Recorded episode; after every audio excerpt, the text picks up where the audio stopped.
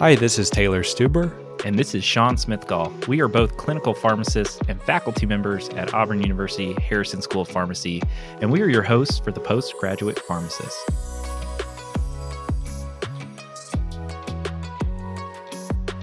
On the Postgraduate Pharmacist, we focus on preparing and obtaining postgraduate training positions. From current events to expert advice, you'll have up to date content related to postgraduate training. New episodes are released every other Monday, so don't forget to like or subscribe. Follow us on Twitter at PG Pharmacist or Instagram and LinkedIn at the Postgraduate Pharmacist. And don't forget to separate and stand out. At the time of this episode releasing, the mid year clinical meeting and exhibition is underway, including the famous residency showcase. We are wishing students and prospective candidates the best of luck as their residency search is in full swing, but we know that there's still a lot of work to be done. Yes, as applicants finalize their lists of programs, the PhORCAS portal and requirements are looming. If you haven't already, check out our last episode where we discussed some of the basics of PhORCAS and how you should go about completing the components. This week, in our two part series, Crafting Your Content, we take a deeper dive into letters of intent. Sean, to say I'm excited about this episode is a complete understatement. Uh, not only because letters of intent are one of my favorite things to talk about with students, but because of my excitement for who our guest on the show is today. Today, we are joined by Sarah Eudaley who is an assistant professor in the Department of Clinical Pharmacy and Translational Sciences at the University of Tennessee Health Science Center and the residency program director for the 24 month pharmacotherapy residency at UT Medical Center in Knoxville. Sarah, it's great to have you on the podcast today. Thanks so much for having me. I'm really excited to be with you today. So, Sarah, before we dive into letters of intent, do you mind sharing a little bit of your background, your professional journey, and how you got to where you are today? Sure. Um, so, when I was a fourth year pharmacy student, I knew I wanted to do a residency because I wanted to be involved in what I had seen on rotation to be clinical pharmacy. I really didn't know exactly what I wanted to do after residency, but I knew I wanted to do a residency. So I ended up applying and matching for a PGY1. And pretty early on in my first year, I figured out that I really liked a wide variety of disease states and that I loved teaching both in the classroom and on rotation. And so that led me to early commit to a PGY2 pharmacotherapy residency, and that allowed me to continue growing clinically in a wide variety of clinical areas, but I was also able to grow as an educator and kind of developed a goal of becoming a faculty member. After finishing my PGY2, I held full time faculty positions at two different schools of pharmacy in the Southeast, where I practiced with inpatient family medicine and internal medicine before I was able to come back to my alma mater and the position that I'm in now at the University of Tennessee Health Science Center College of Pharmacy. And as you mentioned, I'm on the Knoxville campus where I practice with the inpatient family medicine team at UT Medical Center. And I also teach and coordinate courses in the PharmD curriculum, precept students on experiential rotations, and serve as program director for the 24 month pharmacotherapy residency program, which is one of the things I really enjoy about my position here at UT. Well, Sarah, thank you so much for giving us that information on your background. You certainly are qualified to be here and to talk with us, give us all your tips and everything with letters of intent. So we're excited to have you. So let's jump right into it. The first question, maybe for those who aren't as familiar with what a letter of intent is, could you just talk about you know what it is and what purpose it serves and maybe how it differs from similar documents that they might have heard of such as a cover letter or personal narrative. Yeah of course so i'll start with talking about the difference between a letter of intent and a cover letter or a personal statement. Letter of intent is what you'll be writing for your residency applications. And I think a letter of intent is really a way for applicants to explain your qualifications and information that reviewers are going to see in your CV. And that's really in contrast to a cover letter. I think of a cover letter as just kind of a basic introduction that allows you to refer people to your CV. or a personal narrative, which is really more of a personal story. So I think of the letter of intent again as a way to kind of explain a little bit in detail the information that's on your CV. Why do programs require a letter of intent? Applicants submit a lot of other documents. So, what's the purpose or why do they have them submit a letter of intent? What, from your perspective, are the benefits from an RPD standpoint? Yeah, so to me, letters of intent are really important because it's part of the first impression that the applicant is able to make. As a program director reviewing the letter of intent, it gives me some insight into why the applicant is applying to my residency. I'm able to learn what the applicant hopes to achieve from completing my residency and really what their goals are.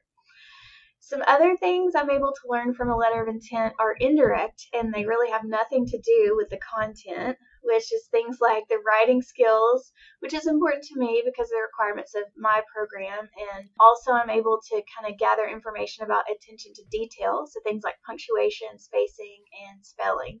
The letter of intent is the only way I'm really able to get a glimpse into whether my program offers what the applicant is looking for and if my program may be a good fit for their goals of residency.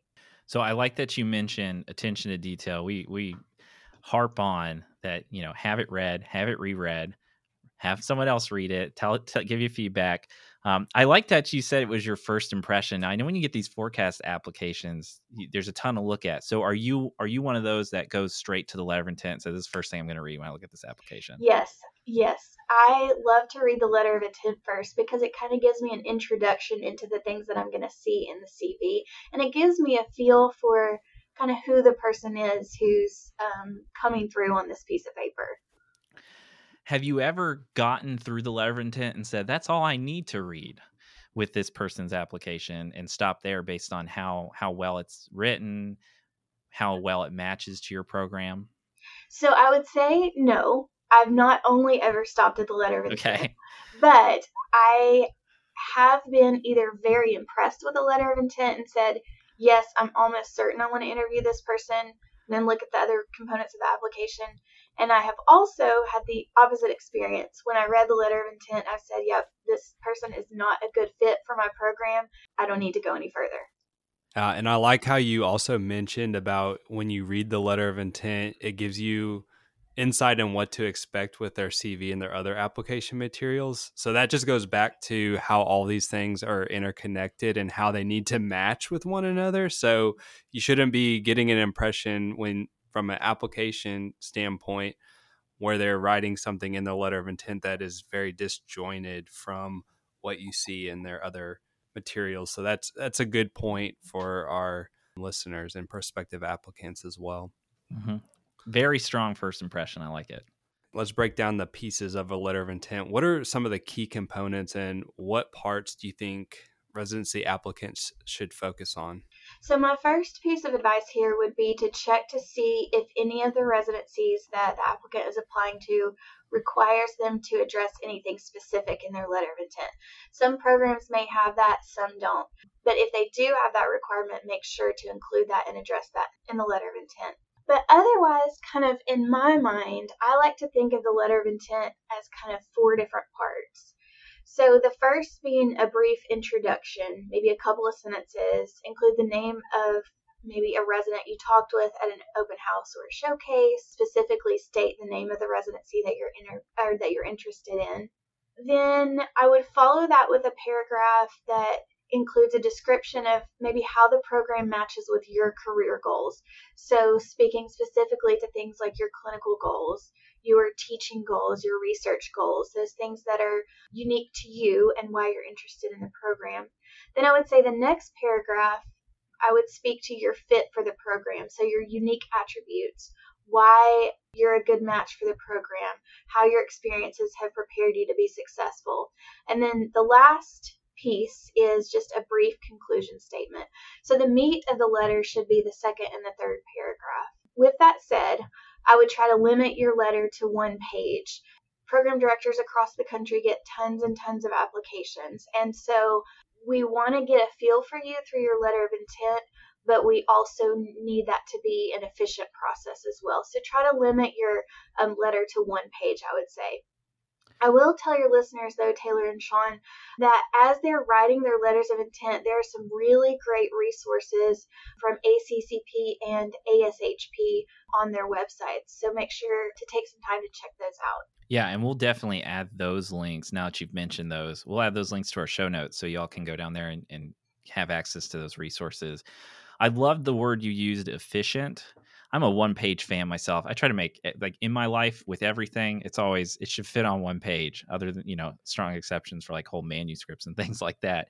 But I love the one page thing, and I I mean you I couldn't said it better myself. You say exactly what Taylor and I try to stress to students when we teach our elective with the sell yourself show them what you what you, what you want out of the program and how you can fit and it's all about that fit so i loved how i loved your four points there i love how that narrowed in on that yeah, and I think it also kind of highlights what you were saying about the program has to be a good fit for them as well. So it's not just what things are are good about this applicant that makes them a good candidate for here, but what does the program specifically offer that makes it a good fit for that applicant. So it's kind of that two way street there, which might be different when we we're talking about a cover letter where you're more just trying to sell your personal attributes and qualifications for a position. So I like I like how you were mentioning that as well. One thing that I think about when applicants or students are writing their letters of intent is that it really makes the applicant reflect on why they want to do a particular residency and really what they want to gain through that experience. So I think sometimes applicants have an idea of what they think residency is going to be and what they think are the reasons they want to do residency. But when you really sit down and reflect on what that program offers, it kind of forces you to think about is this really a good fit for your goals? And you have to describe that in your letter of intent, which I think is really important. It's a great place to outside of interview and showcases to show you've done your research on the program too. Yep. We're having great discussion, but before we get into our next few questions, I do want to take a quick trivia break. So we like to uh, ask trivia questions kind of as a as a break point for our listeners. They they seem to enjoy it. So since it's December, everybody's probably in the, getting in the Christmas spirit and holiday spirit. So my question is obviously related to that. This should be a pretty easy question in my opinion, but have you all seen Home Alone? I have seen Home Alone, but it's, when you add the word easy, you always put extra pressure on me when you say it's an easy one. yeah. Well, so this I, I, I feel like this is a pretty straightforward question, but in Home Alone, so when the McAllisters are going on vacation when they leave Kevin behind, what city are they traveling to? And I'll even give multiple choice. So is it Rome, Paris, London, or Berlin? Ooh, I don't know. I I know the answer, so I'll let you take your guess first, Sarah. it's been years since I watched Home Alone, but I'm gonna guess Paris. Is she right, Sean? And she would be correct. She would be correct. It is yeah. Paris. Sean, didn't you just uh, watch uh, they this? Have, I that's that's why I felt kind of uh, bad because I, I just watched it with my kids, and uh, it was his brother or something, brother-in-law or something like that, lives in Paris, and they invited him over because I always wondered how they afford to take a whole family to Paris, which it was back in the day, so it was cheaper. But I was like, how would you afford that? But they let them. They kind of got them to go over there, and they all stayed with them. So yeah, Paris, France. Yep. Good job. It's a trick one. People would say Chicago because that's the airport they are in, running through. Good one. But you gave us multiple choice, so you kind of helped us out. Gave you a twenty five percent chance. Yeah so Sarah, I don't know if you know this about me. I'm from East Tennessee. So I know it's the holiday season. I have to ask a Tennessee question. My okay. family bre- bleeds bright orange, mainly my wife and her family. Huge, huge Vols fans. So um, we're actually getting to go to Lays Vols game here in a couple weeks because awesome. uh, her her great grandmother has uh her grandmother has season tickets, kids' great grandmother. So my question's around Tennessee. Okay. So it's uh, Tennessee is the volunteer state, and they are the Vols. So my question is, what war does that come from? These were volunteers who volunteered for a specific war, but what war does the term volunteers stem from? Do I get multiple choice? Oh, I can't. I can give you multiple choice if you give me half a second to think of some good distractors. Let's see.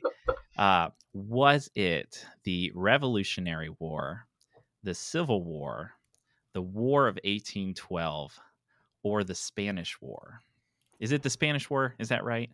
So I'm, I'm guessing that's not not a great distractor, and that's not the answer. So we can just yeah. All right, thirty three percent chance of getting it right. No, um, I'm gonna say the Civil War.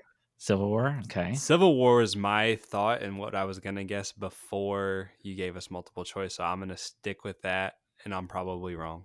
Oh, honestly, that's what I would have guessed was the Civil War or the Revolutionary War. It's actually the War of 1812. They're the volunteer state because 3,500 men enthusiastically answered a recruitment call by the General Assembly for the war effort. So the volunteer state comes from the fact that we had 3,500 brave men volunteer for the War of 1812.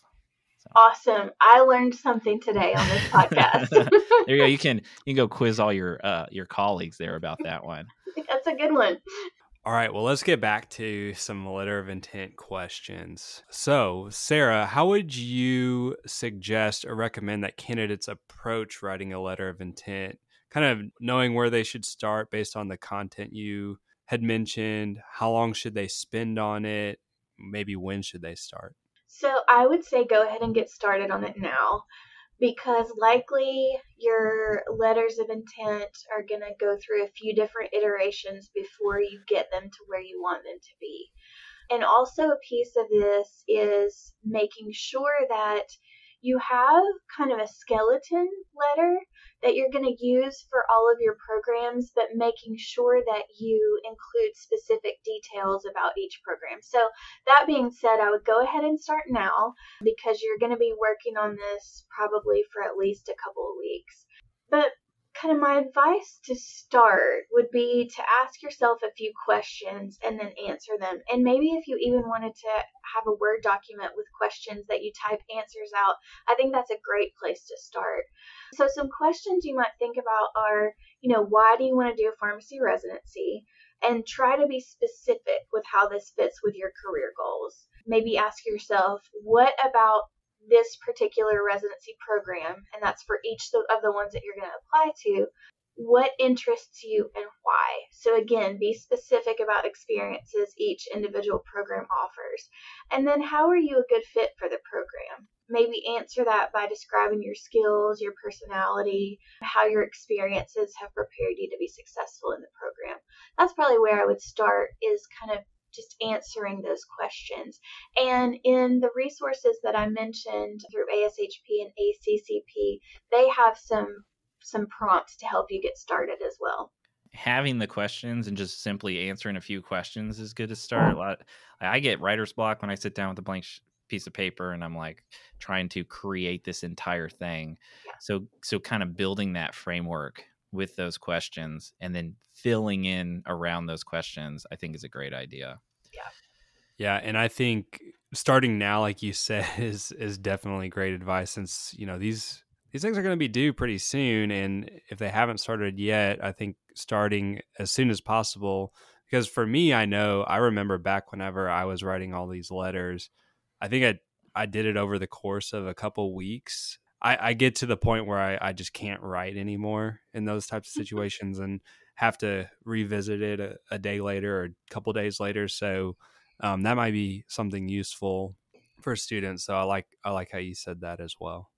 Yeah, I got really lazy. I I just did the whole all right, change these change the title of the residency program, change this word, maybe change the rotations that they offer that I like, and then go on about it. And I I, I know that significantly negatively impacted me when they were reviewing my application because I got burnt out because I didn't allow myself enough time and I didn't spread it out. Because if you try to sit down and do it all in two days, you're going to get burned out writing these things. Mm-hmm. So, spreading it out from experience, spread it out, make it easier on yourself. Yeah, I agree with that. So, Sarah, as as a residency program director, you've obviously probably reviewed hundreds of these things and also probably mentoring students and writing these. Um, you've probably seen a few that way as well. So, What are some of the biggest mistakes that you see candidates make with letters of intent so that our listeners may be able to avoid those? Yeah, so I've mentioned it already, but one really important piece of advice I have is to make sure your letter of intent is specific to each program. You know, I mentioned for me as a program director, the letter of intent is really a first impression and it gives me a glimpse into why you want to do my program, why it's a good fit for you. If you're not specific and you just have kind of broad, overarching statements, it doesn't tell me very much. So I would give the piece of advice to be specific when you're talking about the program in the letter that you're writing. Um, I mentioned already, I think it's perfectly fine to have a skeleton letter. Just make sure that you include specific aspects of each program as you draft those letters. Some examples I'll, I'll give you. So, if one program you're applying to has a pediatric rotation and you say that you're interested in that rotation, but then another program that you're applying to doesn't have a pediatric rotation, don't include that in the letter of intent to the letter that doesn't have a pediatric rotation. That doesn't make a good first impression. It doesn't tell the reviewer that you've done your research and that this program is a good match for you.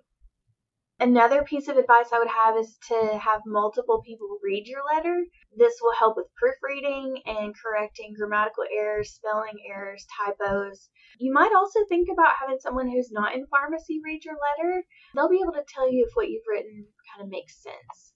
Yeah, because it's supposed to. I mean, the letter shouldn't be too technical from a pharmacy standpoint. It it should it should really make sense to anyone who reads it. it the examples you were given about the pediatric rotation, it sounds obvious, like who would do such a thing, but you see it so often.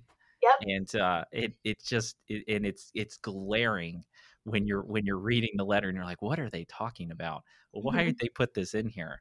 So yep. easy things to make yourself stand out and to prevent some easy mistakes. I love it. Yeah. Yeah, and I and I know some applicants will, you know, they'll want to just put some of the the rota- based on the rotations you offer, we're a good fit, but that doesn't really tell you anything specific, or it, that could apply to any program. So, mm-hmm. uh, just being like you said, being specific about about that is is really important too to help stand out. Mm-hmm. And speaking of stand out, one of the last kind of questions that I had was what are some things that candidates or applicants could do to make their letters stand out from the other tens or hundreds of other letters a program director or a program itself might receive. Yeah, so I'll say it again be as specific as you can about why you're interested in the program and how those experiences that are offered really fit with your goals. I would say what I like to see as a program director in that intro couple of sentences, if you've spoken with somebody at the program, especially maybe one of my residents or me, try to bring that into your letter so that the reviewer knows you've sought out people from the program to learn more about what it's like to be there. I like to see that because it, it you know, it kind of gives me that extra insight that you've kind of sought that information out. And then I mentioned this already try not to go over one page. Try to sell yourself as much as you can in that one page. I mentioned this before, but we get a lot of applications and it takes time to review them. So be descriptive, be specific, but be succinct and concise. One thing I'd like to add, Taylor, too, is I, I like I like the point you told me is to always make it a always add your signature. Not necessarily you have to physically sign it, but you can you can upload an image of your signature. But having that personal signature down at the bottom is I, I like that touch on the letter because it's a letter and you're signing the letter. Yeah, it gives that it gives a little personal touch, and I think one of the things also that can help you know distinguish one letter from another is I like when students provide er, specific examples of like maybe an attribute or a skill set that they learned and how how they developed that skill maybe during pharmacy school or during a certain experience kind of tie those or how they got interested in in pursuing a residency and things like that. So it kind of has that personal touch. You can kind of get a story of you know where they're coming from and how they got to where they're going and how they developed a skill set to be successful during residency. I think that always adds a nice touch that helps it stand out as well like you mentioned with being specific yeah i think those are great points mm-hmm. yeah that's the biggest thing i see is fluff just a bunch of um, non-specific, broad statements that I'm like, well, anybody could have written this, and it doesn't really tell me anything special. It, and it doesn't really show me that you that you've done this or want to do this. So Yeah. definitely Mhm. specific. Fluff fluff is a great way to describe those statements. they don't tell me anything. We love the word fluff. We use it a lot. Yeah. we use it a lot. Yeah, and even if you can provide, you know, like you said, an example from bring it pulling in something from your CV to kind of illustrate something along those lines, I think that's a good way to tie your whole application together as well, um, with with adding that personal touch. So, all great things that y'all have mentioned. Yeah. So, any closing thoughts or last minute advice you have on letters of intent, Sarah? I would just say make sure to be thoughtful in drafting your letters of intent. Make sure they're program specific and they reflect your individual reasons for wanting to pursue residency and particularly at that program.